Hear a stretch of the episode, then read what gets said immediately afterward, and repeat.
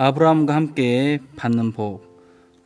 주제는 롯과 함께 할 수 없는 아브라함에 대해서 말씀드리도록 하겠습니다. 창세기 13장에서 아브라함이 애굽에 들어갔다가 족과 롯과 함께 애굽에서 나오는 이야기를 말씀드리겠습니다. 아브라함은 족과 롯과 함께 많은 양과 소를 거느린 부자가 되어서 애굽에서 나왔습니다. 그런데 아브라함의 목자와 롯의 목자가 서로 양을 칠 좋은 초장을 차지하기 위해서 다투었습니다. 아브라함은 그 일을 보고 롯에게 내가 우하면 내가 좌하고 내가 좌하면 내가 우하겠다 하고 제의하는 모습을 창세기 13장에서 볼 수 있습니다.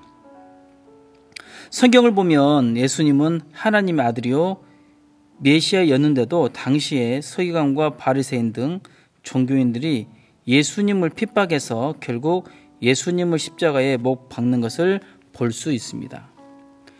그들은 예수님을 핍박했을 뿐 아니라 베드로나 바울도 핍박하고 죽이려고 마음을 다 쏟는 것을 볼 수 있습니다. 그 시대뿐만 아니라 그 이후에도 기독교 역사가 흐르는 동안 많은 그리스도인들이 예수 그리스도의 이름으로 죽임을 당하고 피를 흘렸습니다. 왜 하나님을 믿는다는 많은 종교인들이 참 그리스도인들을 핍박하고 대적했습니까? 그것은 그들의 생각과 예수님 생각이 달랐기 때문입니다. 예수님 당시에 종교인들과 예수님 마음이 같고 뜻이 같고 마음이 같았다면 그들이 무엇 때문에 예수님을 십자가에 못 박았겠습니까? 사도 바울과 베드로 시대나 그 이후에도 많은 그리스도인이 순교를 당하는 이유는 그들의 생각과 당시 종교인들의 생각이 맞지 않았기 때문입니다. 마음이 맞지 않기 때문에 종교인들이 핍박하고 대적하고 비난하다가 안 되니까 결국 그리스도인들을 죽이는 일을 한 것입니다. 이런 일은 믿음의 차이에서 일어납니다. 다시 말하면 육과 영이 섞일 수 없음을 이야기해 줍니다. 구약 성경에 보면 소와 나귀를 결의하여 바꾸지 말라고 했습니다. 소는 정한 짐승이요, 나귀는 부정한 짐승이기 때문에 결의해서 밭을 갈면 안 된다는 것입니다. 밭에 두 개의 다른 종자를 섞어 뿌리지 말라고도 했습니다. 영적인 것과 육적인 것이 섞이지 못한다는 것입니다. 소도 바울도 믿지 않는 자들과 멍해를 같이 멍해를 같이 하지 말라고 했습니다. 하나님을 믿는 사람이라도 그 믿음이 인간의 의지나 생각이나 결심에서 나왔다면 그것은 인간에서 출발한 것이기 때문에 영으로 말미암은 것이 아닙니다. 인간으로 말미암아 의지나 감정으로 믿는 사람과 성령의 이끌림을 받는 사람은 생각이 같을 수 없습니다. 외형은 똑같아 보일지 몰라도 육의 생각을 따라서 믿는 사람과 성령의 인도를 따라서 믿는 사람의 생각은 전혀 다르다는 것입니다. 그래서 항상 육에 속한 사람들이나 성령으로 난 자를 핍박하고 대적하는 것을 볼 수 있습니다. 아브라함이 갈대아 우르를 떠나 하란을 거쳐 가나안 땅에 들어올 때까지는 혈육인 조카 롯을 데려왔습니다.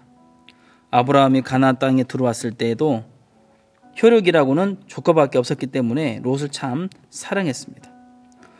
롯도 아브라함을 따랐기에 아브라함과 가까워질 수 있었습니다. 아브라함이 그 조카 롯과 함께 애굽에 내려갔다가 다시 가나안 땅으로 들어왔습니다. 그런데 문제가 생겼습니다. 아브라함은 하나님의 약속을 따라 가나안 땅으로 갔고 롯은 그냥 아브라함만 따라갔기 때문에 같은 일을 당하면서도 아브라함은 믿음이 점점 자라고 하나님과 가까워진 반면에 롯은 여전히 육신에 빠져 있었습니다. 그러니까 아브라함 영적으로 어리고 연약할 때에는 육에 속한 롯과 함께 사는데 별다른 문제가 없고 문제가 되지 않았지만 아브라함이 하나님 인도를 받고 성령의 이끌림을 받아 영적인 방향으로 점점 가기 시작하면서 아브라함의 생각과 롯의 생각이 달라졌습니다. 나중에는 생각이 너무 달랐기 때문에 아브라함과 롯이 합할 수 없었습니다. 그래도 삼촌과 조카 사이였기 때문에 표면적으로는 서로 부딪히지 않았습니다. 하지만 그런 마음이 종들끼리 다투는 모습으로 표출되었습니다. 이때 아브라함은 족과 롯과 함께 도저히 살 수 없다는 결론을 내렸습니다.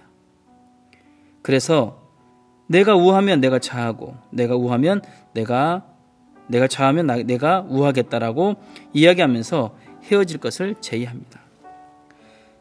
여러분이 옛날에 믿음으로 살기 전에는 세상에서 별 문제 없이 즐겁게 잘 지냈습니다. 그런데 여러분의 믿음의 삶을 살면서도 세상 사람과 짝이 되어 잘 산다면 여러분의 믿음에 문제가 있는 것입니다.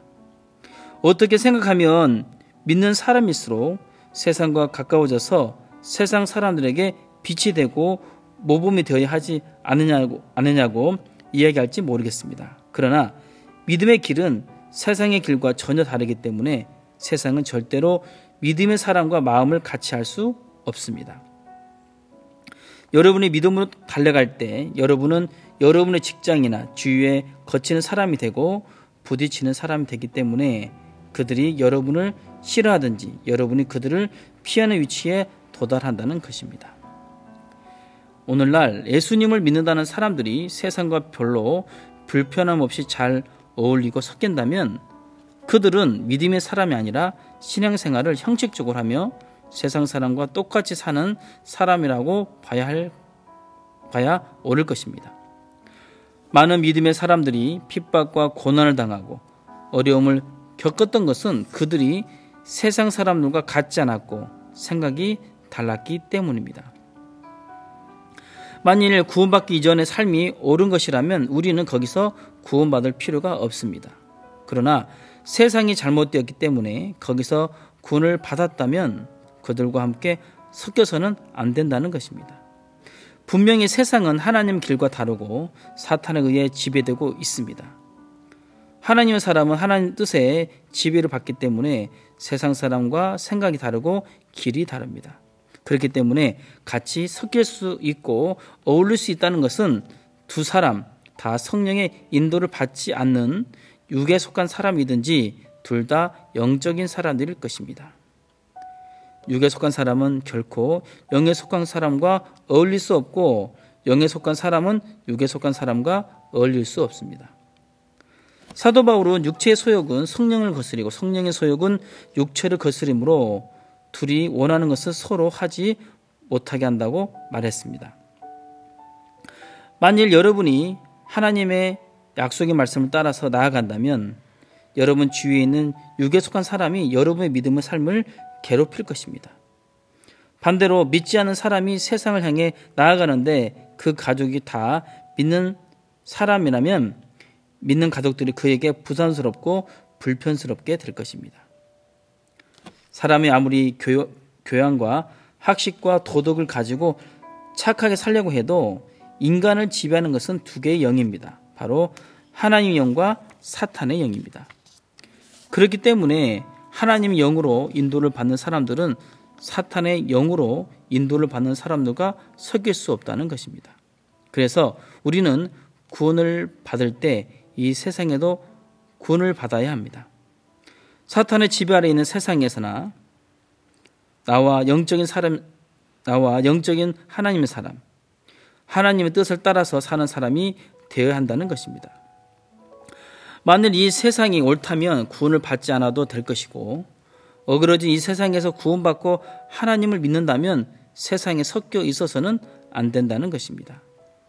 우리는 하나님에게 속한 사람으로서 세상에 나가서 하나님 뜻을 전해야 합니다. 그러한 일은 세상 사람들이 싫어하기 때문에 우리가 올바른 하나님 뜻을 전하고 하나님 말씀 전할 때 사람들이 싫어하고 미워하고 결국은 핍박하고 죽을지도 모릅니다. 많은 그리스도인들이 인간적으로 이해할 수 없고 크고 어려운 핍박을 받았습니다.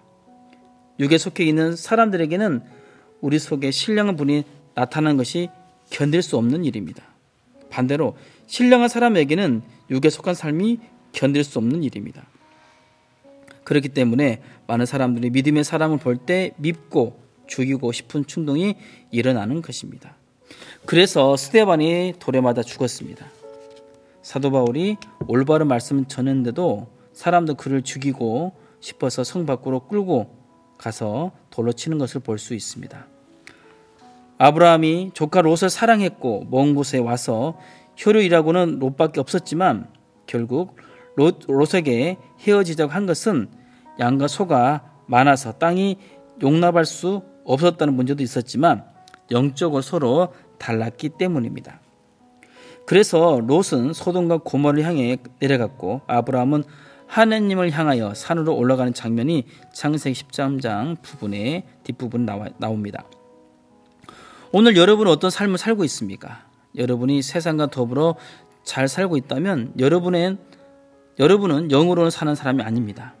반대로 여러분이 세상 사람들에게 미움을 받고 핍박을 당한다면 그것이 여러분의 실수나 잘못 때문이 아니라 하나님의 말씀을 증거하는 것 때문에 당하는 것이라면 여러분은 용기와 힘을 가져야 합니다. 우리 앞서가 많은 믿음의 사람들도 다 그러했기 때문입니다. 여러분이 영으로 달려갈 때 핍박을 받습니다. 그렇게 여러분이 세상에서 핍박을 받지 않는다면 여러분은 육에 속한 사람, 하나님과 먼 거리에 있는 사람이라는 사실을 기억해야 합니다. 여러분이 영으로 달려갈 때 그런 핍박을 받고 또 세상에서 넉넉하게 이기는 삶을 사는 사람은 영적인 사람은 그게 가능합니다. 여러분의 믿음 안에서 하나님과 가까워지는 삶을 살게 되기를 바랍니다. 여러분이 애쓰기보다 하나님 여러분을 돕게 되기를 바랍니다. 여러분이 애쓰고 수고하는 것보다 하나님 약속에 의해서 사는 삶을 살게 되길 바랍니다. 그렇기에 우리가 인간적인 방법과 수단을 모두 버리고 하나님 말씀 펴놓고 하나님 뜻을 발견하여 그것을 믿는 믿음으로 나아가야 할 것입니다. 그렇게 살 때 세상이 여러분을 핍박하고 대적한다 해도 두려워하거나 놀라지 않고 당연한 것으로 받아들이게 될 것입니다. 감사합니다.